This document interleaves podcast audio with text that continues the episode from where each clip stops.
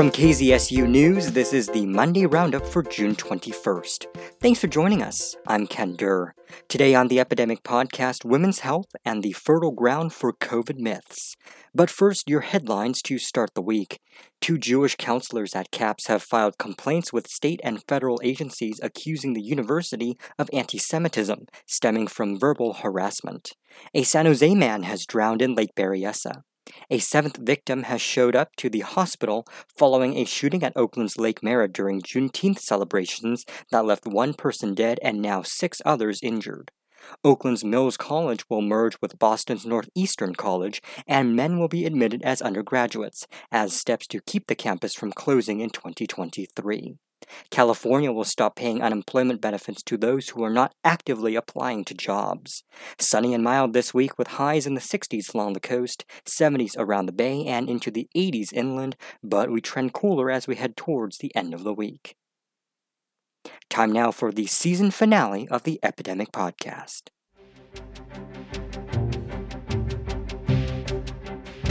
Pregnant and lactating women have been sort of a taboo group to study for forever. I think this is a general reflection of kind of how our society has treated women in the past and also these particular women's health issues.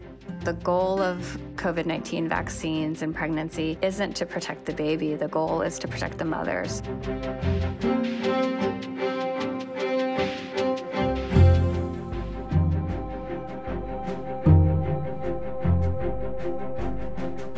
You're listening to Epidemic, the podcast about the science, public health, and social impacts of the coronavirus pandemic. I'm your host, Dr. Celine Gounder.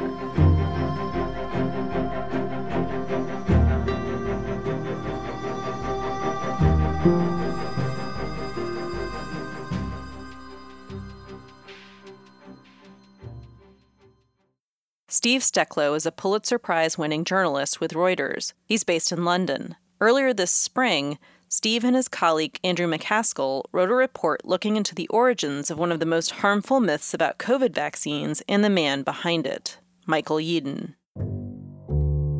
So, Michael Yeadon is a former scientist from Pfizer who'd worked in the UK from around 1995 to 2011. And he was a um, expert in allergies and respiratory diseases.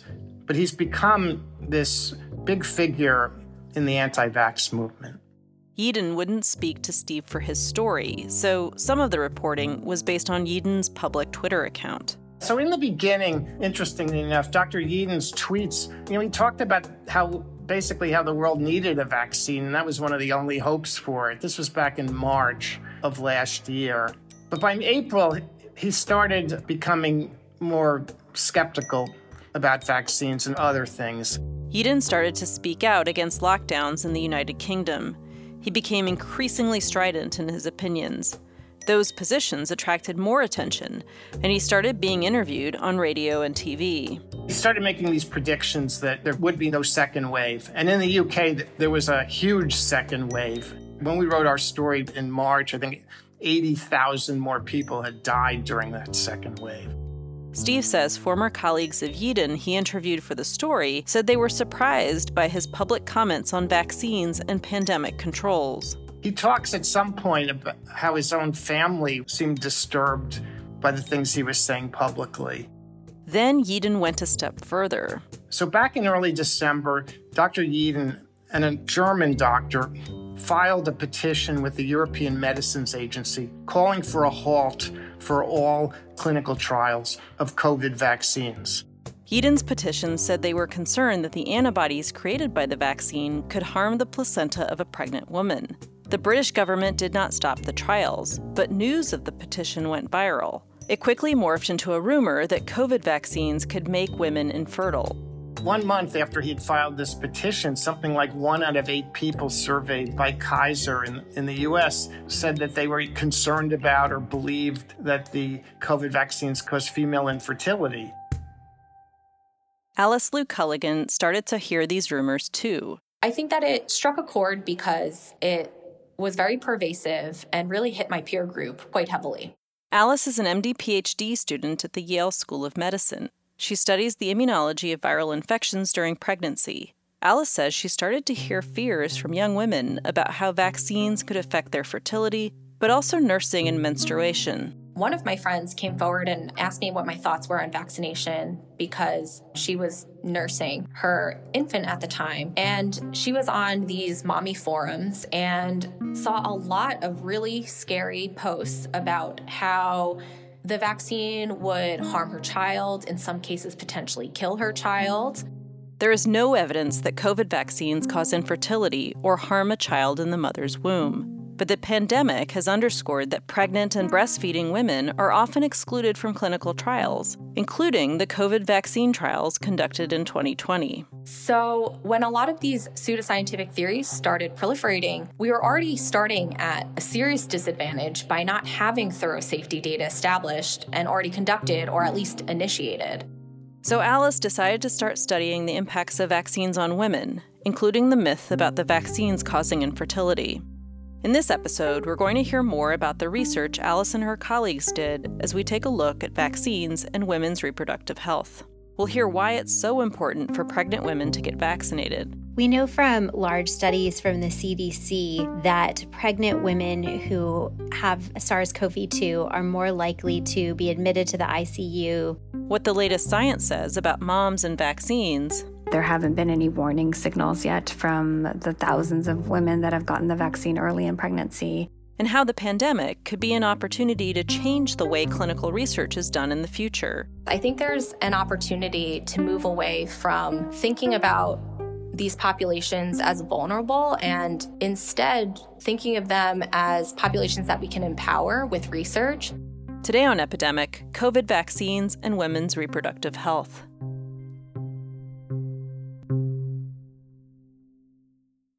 For most of the 20th century, women were routinely left out of clinical trials, and this has important implications for how physicians treat their patients. I think that women were being left out of trials because there were very rigid, very paternalistic guidelines that were in place, expressly excluding women of childbearing potential from participating in trials. I do think these blanket policies came from a place of wanting to protect people, but unfortunately, it also created huge disparities in information about these populations. This is something I have personal experience with. When I was working with AIDS patients in South Africa in the 2000s, there was a lot we still didn't know about antiretroviral drugs in women. The clinical trials in which those drugs were studied didn't include a representative sample of women or racial and ethnic groups. That meant that if my patient was a non white woman, I didn't have much hard data on how those HIV drugs might affect her differently than a white man. And when you add pregnancy to the mix, it's even more complicated. So it was only in 1993 that Congress wrote into federal law the NIH inclusion policy that ensures women and also minorities had to be included in all clinical research. Thinking back on that history, how does that make you feel that women were really left out of the scientific enterprise in many respects, not least of which was generating science around women and understanding women's biology? How does it make you feel that women were left out until 1993? I mean, it's shocking. It's absolutely shocking. I think that to dismiss the biology of half of the population really shows what kind of system we were operating in during that time. So, yeah, I think that having it be so recent really shows us that we have a long, long way to go. And we really need to do a better job of promoting these issues far into the future because it really is a catch up game at this point. So, Alice decided to start tackling some of the unanswered questions when it came to COVID and pregnancy including the myth about vaccines making women infertile, the same myth that started with Michael Yeadon last December. The myth has to do with a protein that's important in the formation of the placenta, syncytin 1. There were some individuals early in the pandemic who perpetuated this myth that syncytin 1 looks a lot like the coronavirus spike protein, which, of course, the vaccines are designed to target. So these people argued that after vaccination, the body would inadvertently attack syncytin 1 in the placenta and not only the coronavirus. So the problem is, though, of course, there's just absolutely no biological basis for this theory. Syncytin 1 and the spike protein just aren't that similar. We teamed up with our collaborators who developed this method of detecting autoantibodies from patient sera.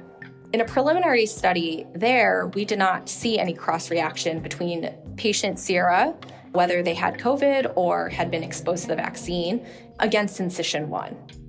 Alice says a coronavirus spike protein and syncytin 1 are so different, the body's immune system simply won't confuse one for the other. I think what's also particularly ironic about this myth is that the myth suggests that only vaccination would cause infertility. But if any of this myth were true, it would also follow that any SARS CoV 2 infection could induce infertility. Because, of course, the virus itself is expressing spike protein. Alice says this gap in logic reveals the myth as a piece of anti vax propaganda.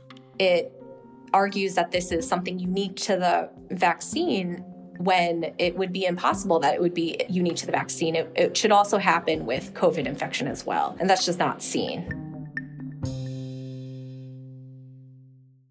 So, if infertility isn't a risk from SARS CoV 2 infection or the COVID vaccines, what are the risks when it comes to pregnancy and COVID? Yeah, that's a really important question. This is Andrea Edlow. She's a maternal fetal medicine physician at Massachusetts General Hospital in Boston.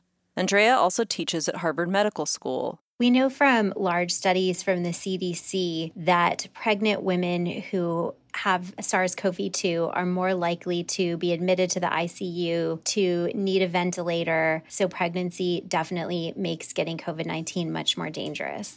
One of the reasons is that a woman's immune system is naturally suppressed during pregnancy. This is partly to help prevent the body from rejecting the fetus but it can also make a pregnant woman more likely to get really sick if she gets an infection. The other risk has to do with how a baby inside the womb changes a woman's ability to breathe. So the actual uterus that is enlarged pushes up the diaphragm, which is what you kind of need to drop down to take really nice deep breaths and kind of air out your lungs. And if the diaphragm can't physically drop as well because the uterus is higher, that is one aspect of why pregnant women are more uh, predisposed to get severe lung illness. And that's part of the reason that if a pregnant woman gets SARS CoV 2, she's more likely to need a ventilator.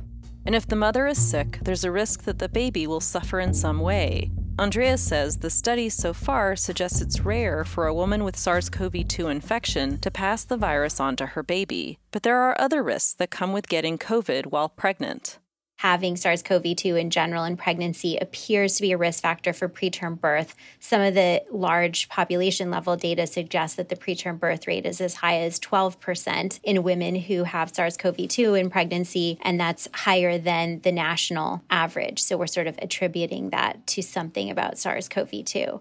These are just some of the reasons why a pregnant woman would benefit from protection against coronavirus.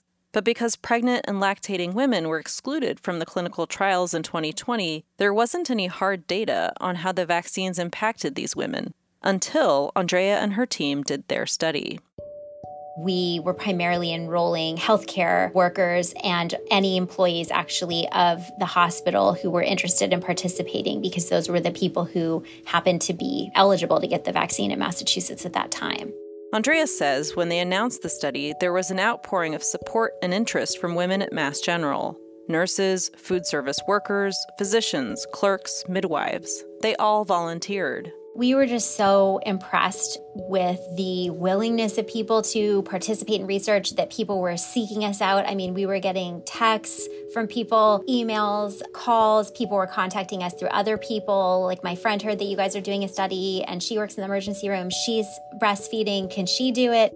Why do you think they were so interested in participating in this study? Why was there so much enthusiasm for this? I think that people just felt like immense relief, and we just all felt really fortunate that we could start to have that anxiety lift, that we could do something proactive, and especially pregnant and lactating women who were living with that heaviness of always being worried that you were going to infect your baby or infect your children that were already at home or your family members. And so I think it was a combination of just like feeling really joyful to let that anxiety lift and wanting to help other people with information. Andrea's study collected blood samples before and after volunteers got their vaccine. They also collected samples from breastfeeding women. The results were stunning.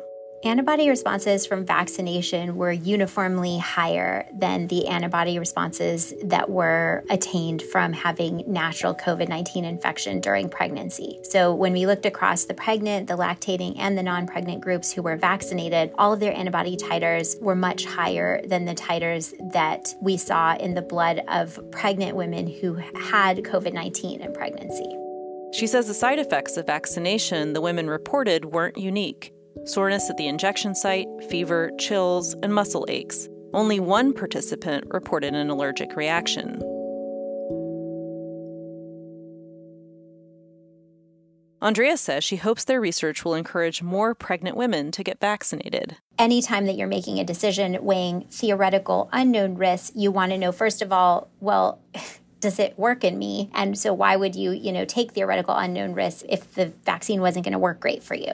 So I think that knowing that it works well is definitely going to help pregnant and lactating individuals make decisions around the vaccine better. Andrea's research found that vaccines were just as effective in pregnant women that the immune response from the vaccine was better than that from natural infection. And then the third point is just kind of the concept of protecting two individuals. We'll hear more about how moms who get vaccinated during pregnancy are able to protect themselves and their child from coronavirus. That's after the break. You're listening to the Epidemic Podcast on KZSU News. Leena Mithal is a physician scientist at Northwestern University and Lurie Children's Hospital in Chicago. Her focus is on pediatric infectious diseases. Leena agrees that pregnant women should get vaccinated first and foremost for their own health. But there are other advantages too. A bonus to vaccination during pregnancy is antibody transfer to the infant. A pregnant woman's antibodies are passed on to her baby through the placenta and breast milk. It's a natural way of protecting babies from infection when their own immune systems are still developing. This is why it's recommended that moms get a Tdap vaccine during their pregnancy. The antibodies a mom produces will transfer to the fetus and protect it from common childhood illnesses like whooping cough and diphtheria. But mRNA vaccines, like those from Moderna and Pfizer, had never been given to pregnant women before.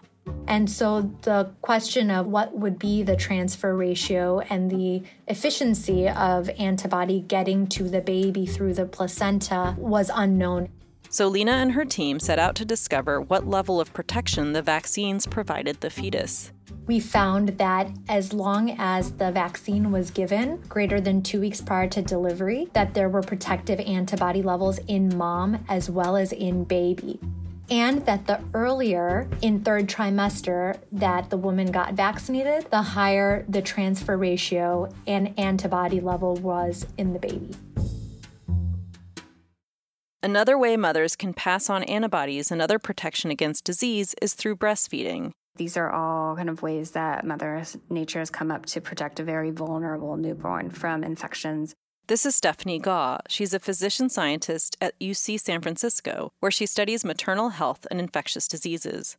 Just like pregnant women weren't included in the vaccine trials, neither were breastfeeding moms. It was clear that there was no data for pregnant or lactating moms one of the common concerns Stephanie heard was if the mRNA vaccines were somehow passed on to the babies through the mother's milk. There is still, I think, a lot of worry and anxiety amongst pregnant and lactating mothers that, you know, they're taking something that may be transmitted to the baby. So Stephanie and her team started collecting samples from pregnant women and new moms who received either the Pfizer or Moderna vaccines. We would take breast milk and blood samples from the mother before the first vaccine dose, before the second vaccine dose, and about four weeks after completion of the series. So, did you find mRNA from the Pfizer or Moderna vaccines in breast milk of women who'd been vaccinated? No, we did not find any. We purified different parts of breast milk and looked at those specifically to increase our detection rate overall. And so, in our PCR based system, we did not find any evidence of the COVID 19 vaccine related mRNA in the breast milk samples that we collected. Stephanie says that with the evidence available, she recommends all pregnant and lactating moms seriously consider getting vaccinated. We do still need to wait for, you know, data from the very early vaccinations, but there haven't been any warning signals yet from the thousands of women that have gotten the vaccine early in pregnancy. And it's a great way to, you know, as a again, as a side bonus to protect your baby. SARS CoV 2 wasn't the first time Stephanie had to deal with an epidemic's impact on pregnant women. When Zika first came out in 2016, I think it really brought to light how little we knew about infections in pregnancy and how little we knew about how to protect moms. Zika is a mosquito borne illness. It can cause symptoms like fever and muscle aches, but it was also associated with birth defects, especially in Brazil. At the time, many questions went unanswered, like why some viruses can pass from mother to child. With COVID 19, I definitely noticed, you know, that people brought up the question of pregnant women and the potential harm to the baby much earlier than I think they would have if we had not already lived through the Zika pandemic. Zika and SARS CoV 2 are just two examples of why Stephanie thinks pregnant and lactating women need to be included in more clinical trials. We should be definitely including pregnant women in more research studies to understand how infections are dealt with during pregnancy and hopefully come up with new medications or vaccines or other strategies to prevent infection in the fetus. Alice Lu Culligan agrees. I think there's an opportunity to move away from thinking about these populations as vulnerable and instead thinking of them as populations that we can empower with research. Concern for the mother and her unborn child have kept pregnant women out of clinical trials in the past. But women also need to be given the choice to participate in trials. The gaps in research caused by paternalistic or well intentioned exclusions do a disservice to mothers and their children when they do need treatment. This is especially true now, when a lack of data early on left physicians without hard facts to counsel their patients when it came to the vaccine's safety and efficacy for pregnant women. I think that we need to start moving from a model of considering these folks as vulnerable populations to really more medically and scientifically complex cases. And I think there's an opportunity to be embraced there.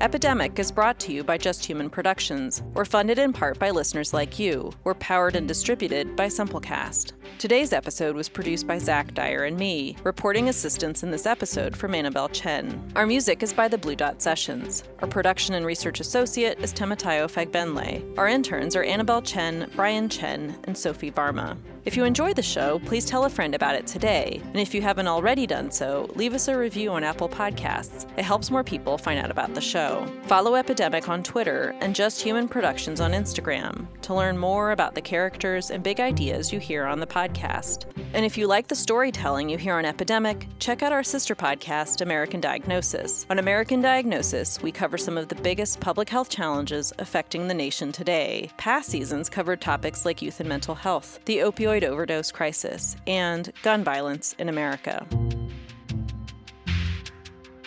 I'm Dr. Celine Gounder. Thanks for listening to Epidemic.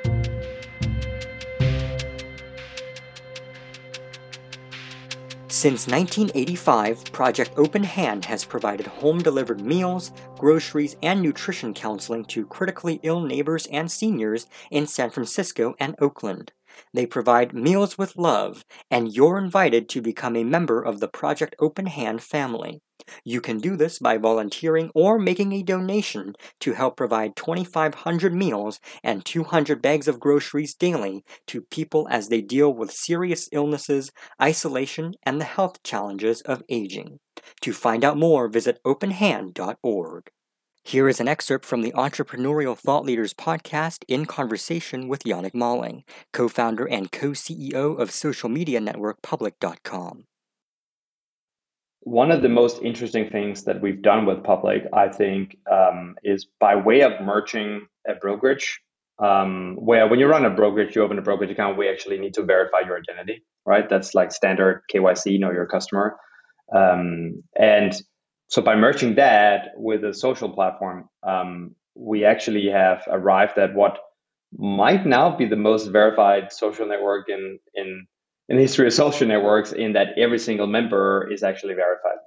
So in order to participate in the community, we we need to have identif- uh, verified your identity, and that's been such an interesting social experiment in and of itself, um, Toby. Because I think it's like historically the internet has always like um, been mostly centered around anonymity, right, in the early days, and now later with the crypto movement or whatnot. And we've sort of made a 180 on that and been like, well, we're going to operate a social network where nobody's anonymous. We there and, and so therefore there are no bots. There are no sort of like, um, you know, everyone is a is a real person, and that just means that the behavior on the app is incredible, and within the community is very very different um, than what you sort of see from other social networks historically. And I've had I've had I've had the privilege to talk to some of the leaders of those kind of big social companies, and and and I think they've been also pretty fascinated with it because it's it's something that you know they're not in in a position to do. Obviously, right? Um, historically, it's only people with the blue check mark that has that that has their identity be verified, and and those tend to not really cause the issue when you're talking about content moderation on those platforms. And so just by having that mechanism in place, we've dramatically lifted the bar as far as the quality of the community, which has been also very important just because it's very like when you're having a community around finance and investing, you know, it, it really is a quality of a quantity game as far as the the user generated content that exists on the app. And like we always say that the community is really our way to sort of educate people at scale because it's a community that educates itself. And so rather than us, you know, trying to run a publishing house and and and and, and running an education company on on top of that, we think it's much more powerful if you have a diverse community to also have diversity of thought within you know the things that you kind of um, like how people approach investing, etc. And so I think at, at the most foundational level, that's been that's been super fascinating um, to see because it just raises the baseline quality of the conversations and and the civility in the community. It makes it much more humane. We even talked about the GameStop incident, right? Like there was a lot of people coming in from a certain forum on Reddit that where where everybody actually are anonymous. but when those users kind of trickle into public, they we've seen them very much conforming their behavior to the culture that already exists in the community. And yeah. and I think that's a very kind of human thing. I know that um, Steve, the Reddit founder, talked about this as well. But like, you know, you will act differently at a dinner with your in-laws than you do um, with sort of when you're hanging out with your friends right? And and I think the same is sort of true for communities. You you sort of tend to pick up on on the vibe in that community and then conform your behavior to that a little bit. And so when we see, especially in those days where a lot of um, you know Wall Street bets people came in, you know, um, on Reddit they might have a, a you know a cartoon for a profile picture, a username with a bunch of swear words in there, right? On public, they have a real profile picture with their dog or their significant other, right? They have a real name, and the bio might have some some diamond and rocket emojis, uh, but but it's it's still presenting a much more uh, human side of themselves, uh, which again just like adds to the to the culture of the community and and and, reinforces what it's really about. Um, so in addition to that, we obviously have a bunch of tactical things, right? There's actually a lot of interesting things that you can do. Um, uh, like there are many ways you can scale content moderation, especially when you're mainly sort of within the written format and you don't have that much like live live content happening. Live content is incredibly tough to to kind of scale content moderation for, but um, but for a lot of the written stuff, you can sort of set up bots that crawl stuff. We have um, a lot of things that sort of run things through models in real time and alert our community members and things of that nature when there are things that they might want to kind of look into. And so, long story short, there's actually a lot of ways that you can scale that, um, mostly with code as well now, and not just with actually uh, people. But obviously, we also do have a community and a customer service team that is relatively to our size um, a, a, relatively large uh, group within the company. And that was an excerpt from the ETL podcast with Jannick Malling. Well, that is it for us this school year on the Monday Roundup. A heartfelt thank you goes out to Carla Leininger for all of her contributions to KZSU News this past year, the team at Just Human Productions for the wonderful wonderful Epidemic podcast, and all the folks at KZSU who make this happen, and of course, to you, the listeners who have stuck with us for Stanford news and information. I hope to see you back in the fall fingers crossed, from our studio beneath Memorial Auditorium. Until then, have a great summer. I'm Ken Durr, KZSU News.